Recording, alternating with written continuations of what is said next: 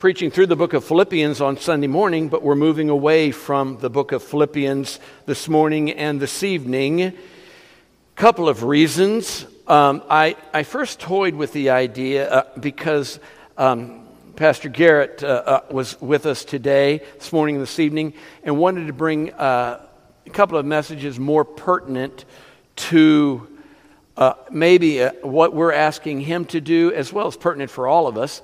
But I didn't like my motive in that, and so uh, I, I, opted out of that, still going in the same direction. But frankly, it's because um, Thursday I had an out of town family funeral of which I officiated. Friday, uh, I had a wedding rehearsal. Friday uh, evening, I had a rehearsal dinner. Most of the day, Saturday, I had a wedding and a reception. Uh, and then Kathy and I had a long standing uh, outing last evening. And so, um, because I wanted to be able to do uh, good service to the text in Philippians, I'm moving away from that today. Can you appreciate that at all? Amen. You okay with that? Uh, I trust that you are. And we are in the book of Joshua. If you turn to the book of Joshua for a, a message titled Victorious Christian Living. Joshua is the record of Israel moving out of the wilderness 40 years. They were in the wilderness and then going into and possessing the promised land. In fact, when I was preaching through the book of Joshua uh, about 14 to 16 years ago, I don't think I brought a message uh, since I finished that, maybe some 13 or 14 years ago. I don't think I've preached in Joshua since then, so it's, it's high time we got back to it. But I remembered that I shared with you that I believe that the thematic verse of the book of Joshua is chapter 24 and verse 15. And if it seem evil unto you, Joshua told the people to serve the Lord, choose you this day whom you will serve, whether the gods which your fathers served that were on the other side of the Jordan River, or the gods of the Amorites in whose land you dwell. But as for me and my house, we will serve the Lord. In other words, he said, don't know about the rest of you but we're going to experience victorious living as we leave the wilderness, which we should have done 40 years ago. And by the way, Joshua said he and Caleb voted yes to go into the land 40 years earlier. The other 10 voted no. They didn't go in, they wandered for 40 years. But it's high time to go into the land. Didn't matter what happened in the past, doesn't matter what's happening in the present, and it won't matter what is going to take place in the future. We will serve the Lord, or you won't. Now, I like how that's divided. I like how he cuts right to the heart uh, uh, of the issue and says, Are you going to or are you not? But just know, my family and I, we are going to serve the Lord. He wasn't going to shrink back, he wasn't going to shrink away. Even if everyone else did, that was the heart of Joshua. And so we look at chapter 1 this morning and this evening. Uh, this morning for a bit more of a topical message uh, in Joshua chapter 1, verses 1 through 8. Now, after the death of Moses, the servant of the Lord, it came to pass that the Lord spoke unto Joshua, the son of Nun, Moses' minister, saying, Moses, my servant, is dead. Now, therefore, arise, go over this Jordan, thou and all this people, unto the land which I do give to them, even to the children of Israel. Every place that the sole of your foot shall tread upon, that have I given unto you as I said unto Moses. From the wilderness and this Lebanon, even unto the great river, the river Euphrates, all the land of the Hittites, and to the great sea, that is the Mediterranean Sea, toward the going down of the sun, shall be your border. There shall not any man be able to stand before thee all the days of thy life. As I was with Moses, so I will be with thee. I'll not fail thee, nor forsake thee. Be strong and of good courage for unto this people shalt thou divide for an inheritance the land which I swore unto their fathers to give them. Only be thou strong and very courageous, that thou mayest observe to do according to all the law which Moses my servant commanded thee. Turn not from it to the right hand or to the left, that thou mayest prosper wherever thou goest. This book of the law shall not depart out of thy mouth, but thou shalt meditate therein day and night, that thou mayest observe to do according to all that is written therein. For then thou shalt make thy way prosperous, and then thou shalt have good success. Three primary points about victorious Christian living that I'd like you to uh, wrestle with and then wrap your arms around it uh, and own it for yourself. And the first is victory comes by obeying the providential Lord, not according to your own whims, your according to your own motions, your own desires, your own plans, but it comes through and only through obeying God in His providence. Lasting spiritual victory can only come to the believer as he or she trusts, obeys, uh, God in His providence because He moves in mysterious ways. Remember, these folks, uh, two million or so, give or take, were in the, prom- uh, were in the, uh, in the wilderness for 40 years eating manna that fell from heaven or sprung up uh, or something along that line. Some miracle took place and they didn't have much at all. They didn't have real weaponry. Uh, they didn't know the land particularly well, and yet they were going to leave the wilderness and go into the promised land and drive out the enemy. By the way, uh, the book of Joshua is not so much about defeating an enemy, it's much more about receiving the inheritance, receiving the promise from God. Uh, of course, the defeating the enemy was part and parcel of that happening.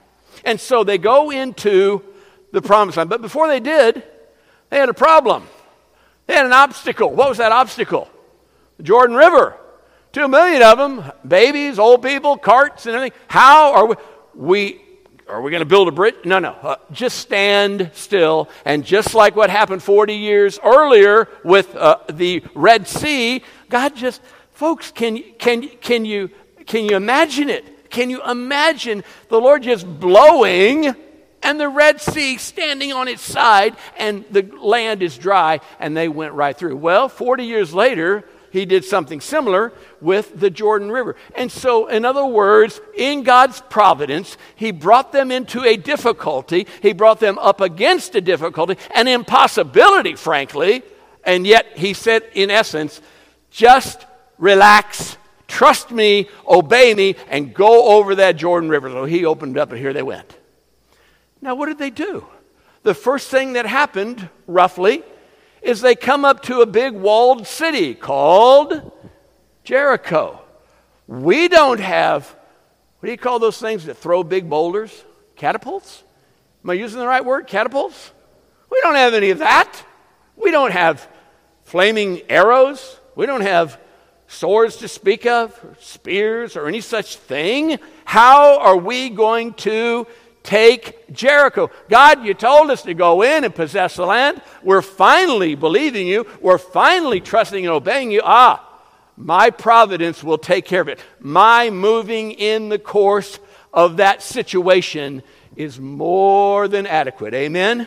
And he's more than adequate for you in whatever your situation is today. If I'm going to have victory in my life spiritually, that is being able to walk in joy, being able to experience satisfaction in this life, it must come only through obeying him in his providence. So, what did he do? He told them, get a load of this. A couple of million of them I want you to march around, quietly march around the city.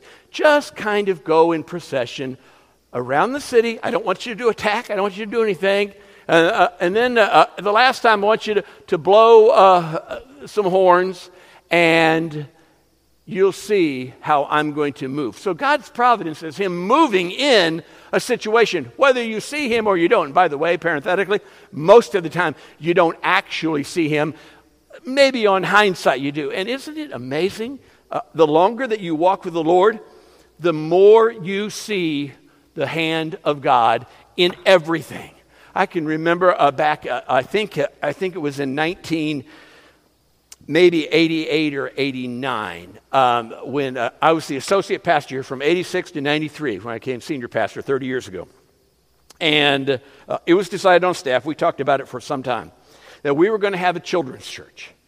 And uh, I was going to be the children's church pastor. Well, the last thing I want to do as a minister of adult education is be the children's church pastor. And I put the brakes on uh, and I dug my heels in, in, in a respectful way as much as I reasonably could and, and, and talked about the wisdom of doing it some other way. But it was decided I was going to be the children's church pastor. Anybody here at, at Redbridge back in those days? Back, it was 88? Oh, a number of you were. Okay. So we launched it, and I became the children's church pastor. And I was the children's church pastor for probably four or five years before I became. Anybody here in children's church when I was a pastor of children's church? Betsy, you were in children's church, weren't you? She's not raising her hand. She's afraid I'll pick on her. um, who, who all did? Who else? I can't see who that is. Oh, that's Jake. Okay. You were in children's church back in the those days? You probably got in trouble in children's church a time or two, didn't you?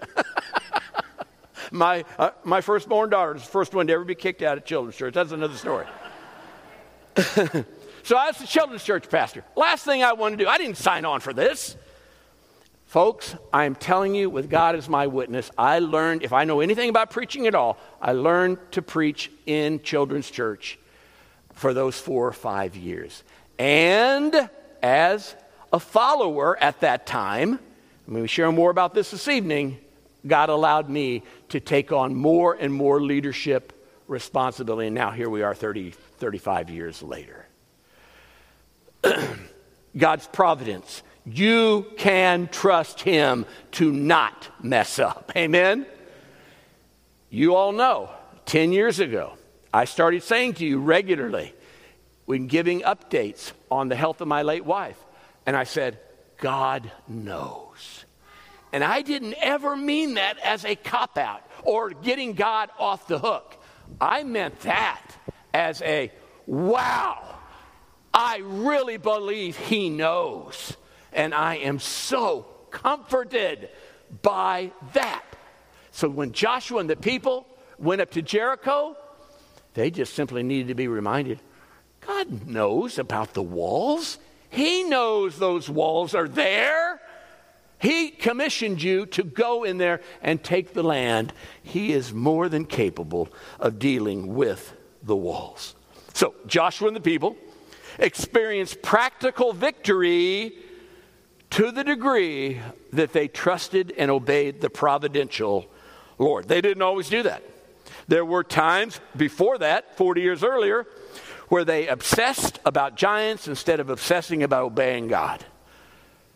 That was alliterated if you didn't pick up on that. They obsessed over giants instead of obsessing about obeying God. And there wasn't victory, there was defeat, and there was desperate times for 40 years.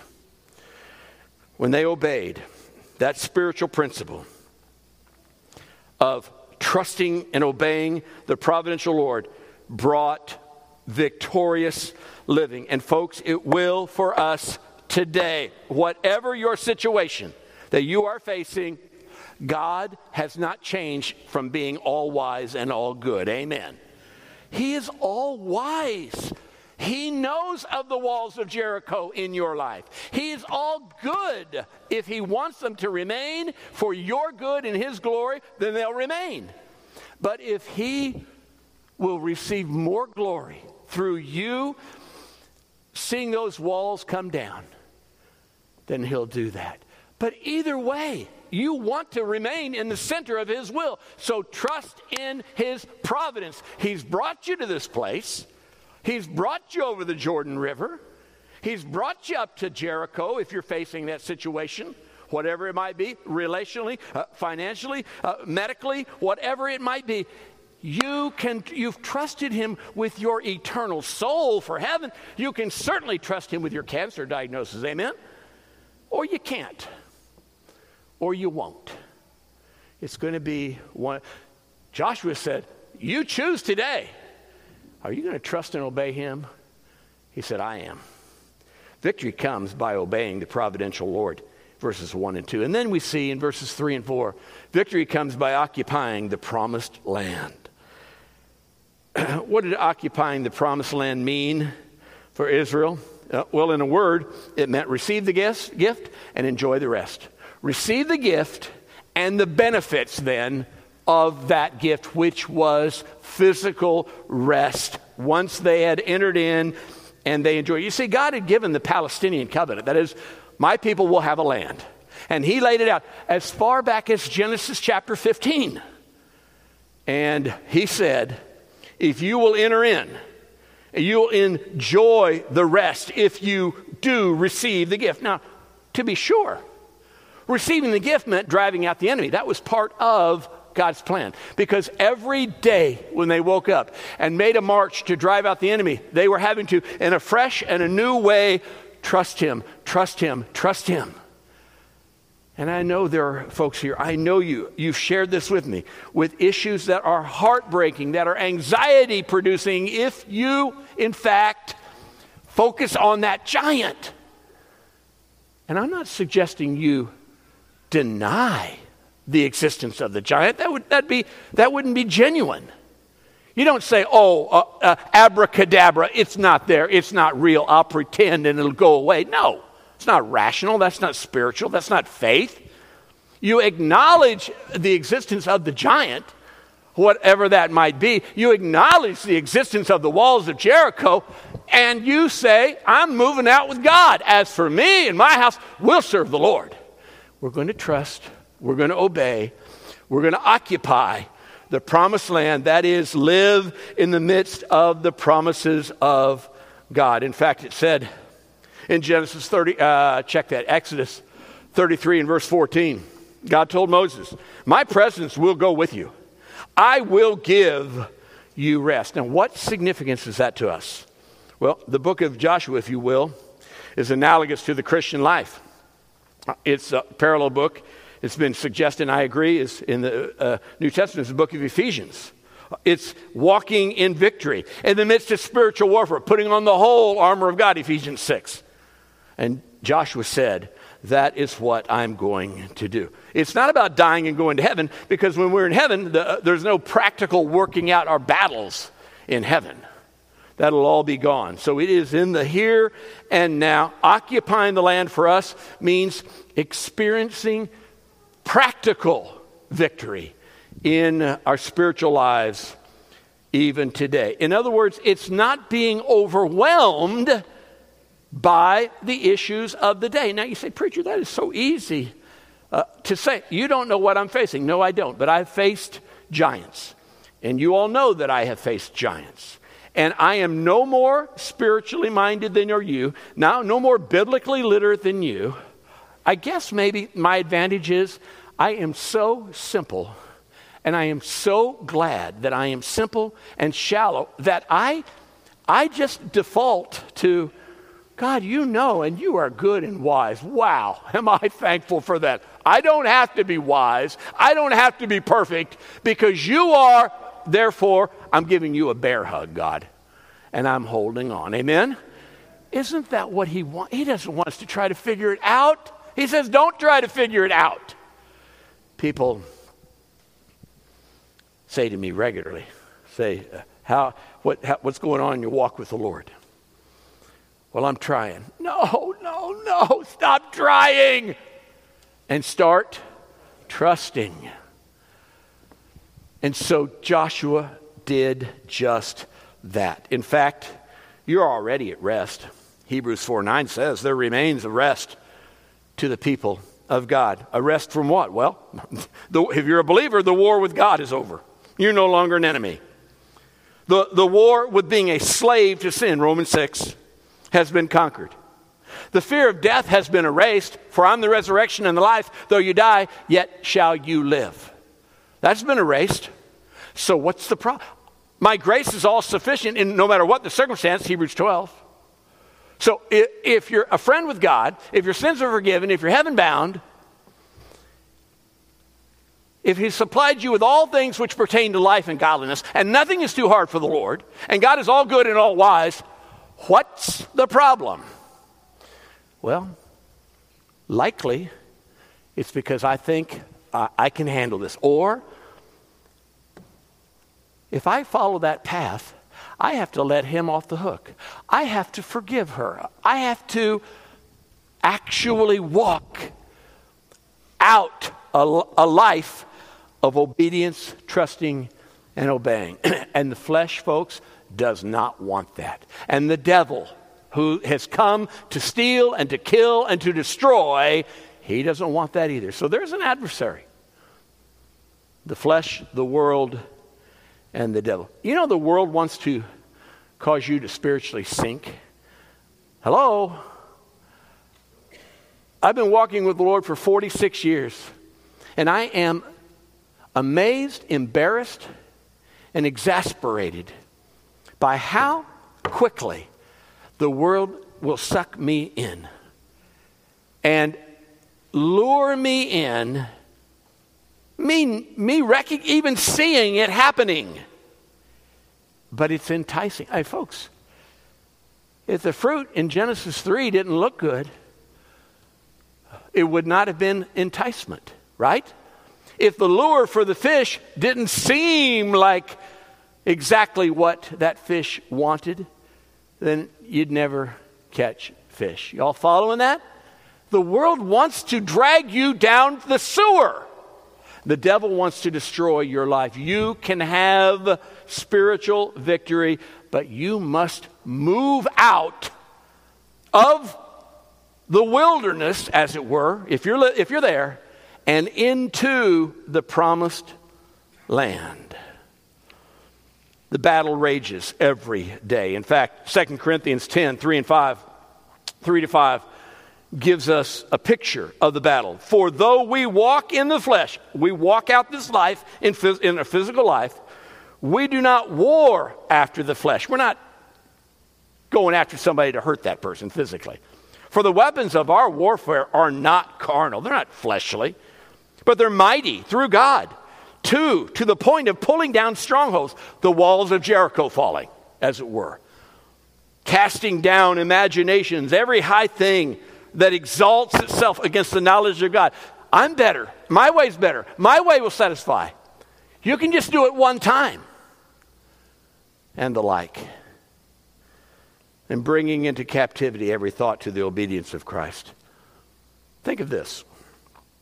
In the wilderness, the people complained. They walked by sight. They looked back to Egypt, bondage. They were restless. But when obeying and trusting and moving out to occupy the promised land, when they did that, they were walking by faith. They were looking ahead.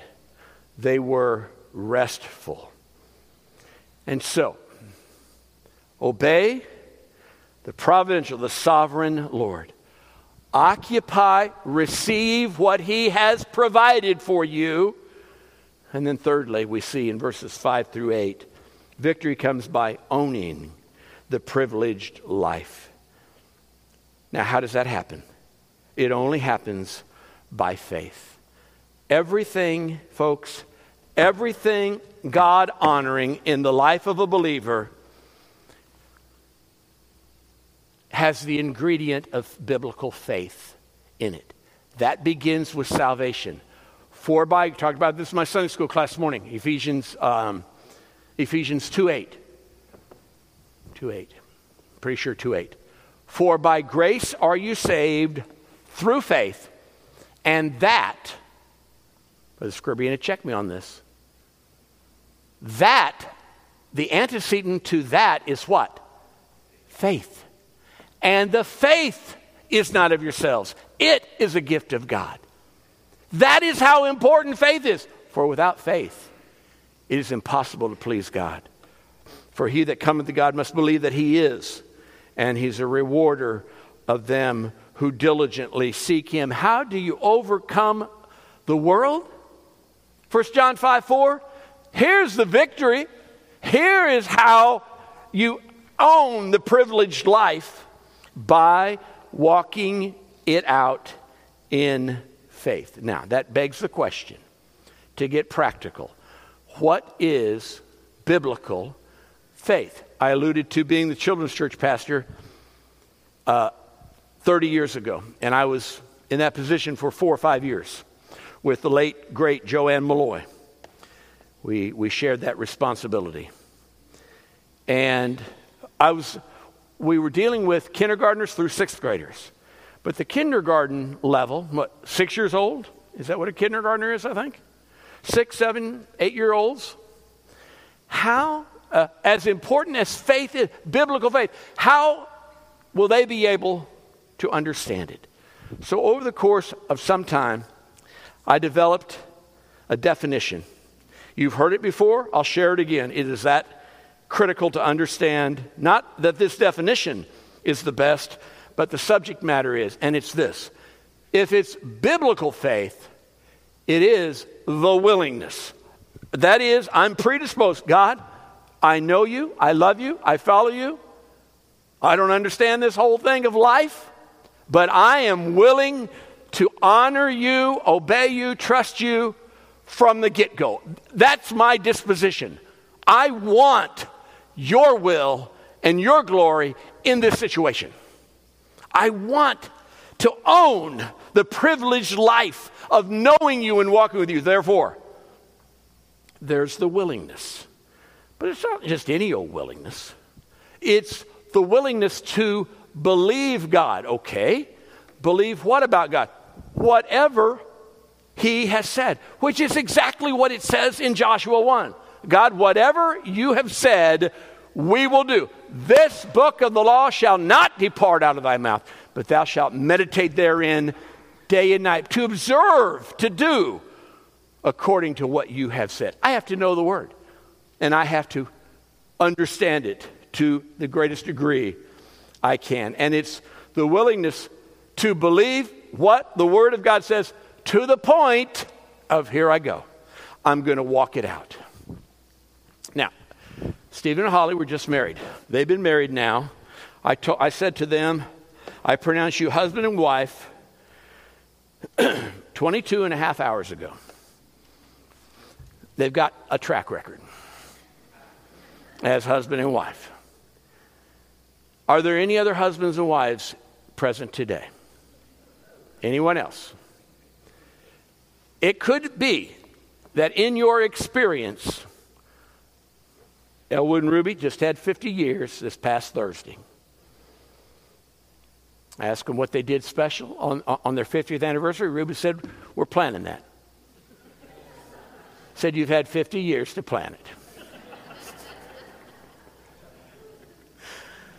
it could be that some of you married couples have had a wrinkle in the relationship a time or two, in the communication, with feelings involved, with analysis too often involved, and hashing it over and rehashing it and the like. Maybe you've experienced a time or two that. It could be, in theory, that Stephen and Holly will have one of those moments in the coming years and decades. If you walk by faith, and you encounter that giant in the land, that Jericho wall, what do you actually do? You say, God, I'm willing to honor you. I want your best. I want to walk in the abundant life in Christ. There go. Your word says, Husbands, Love your wives as Christ loved the church. Is that what the text says? You mean God is saying to a, a Christian husband to love his wife in selflessness because that's how Christ loved you? Is that the interpretation of Ephesians 5:25? Can I get a witness? God, my heart is willing.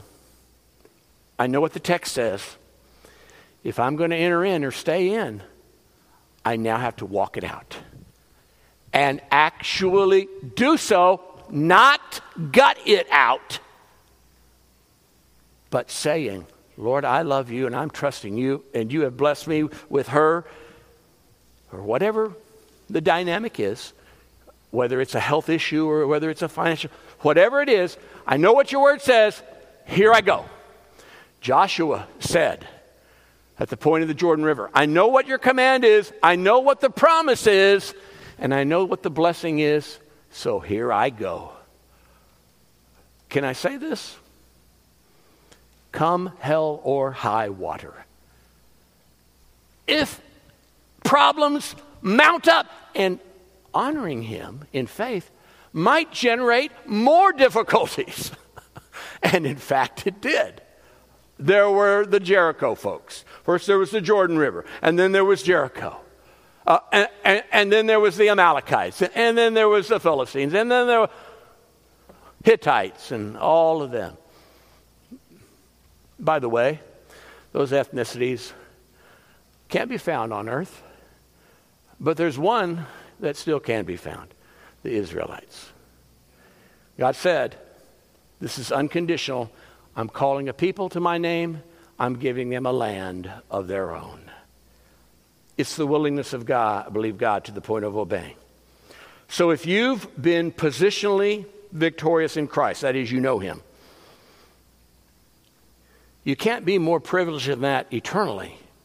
But He wants us to walk that out in the present time, in the here and now, by entering into a life of trusting and obeying Him. Coming right now is our chairman of deacons, Brother Chuck Wainscott to put an exclamation point on this message of victorious Christian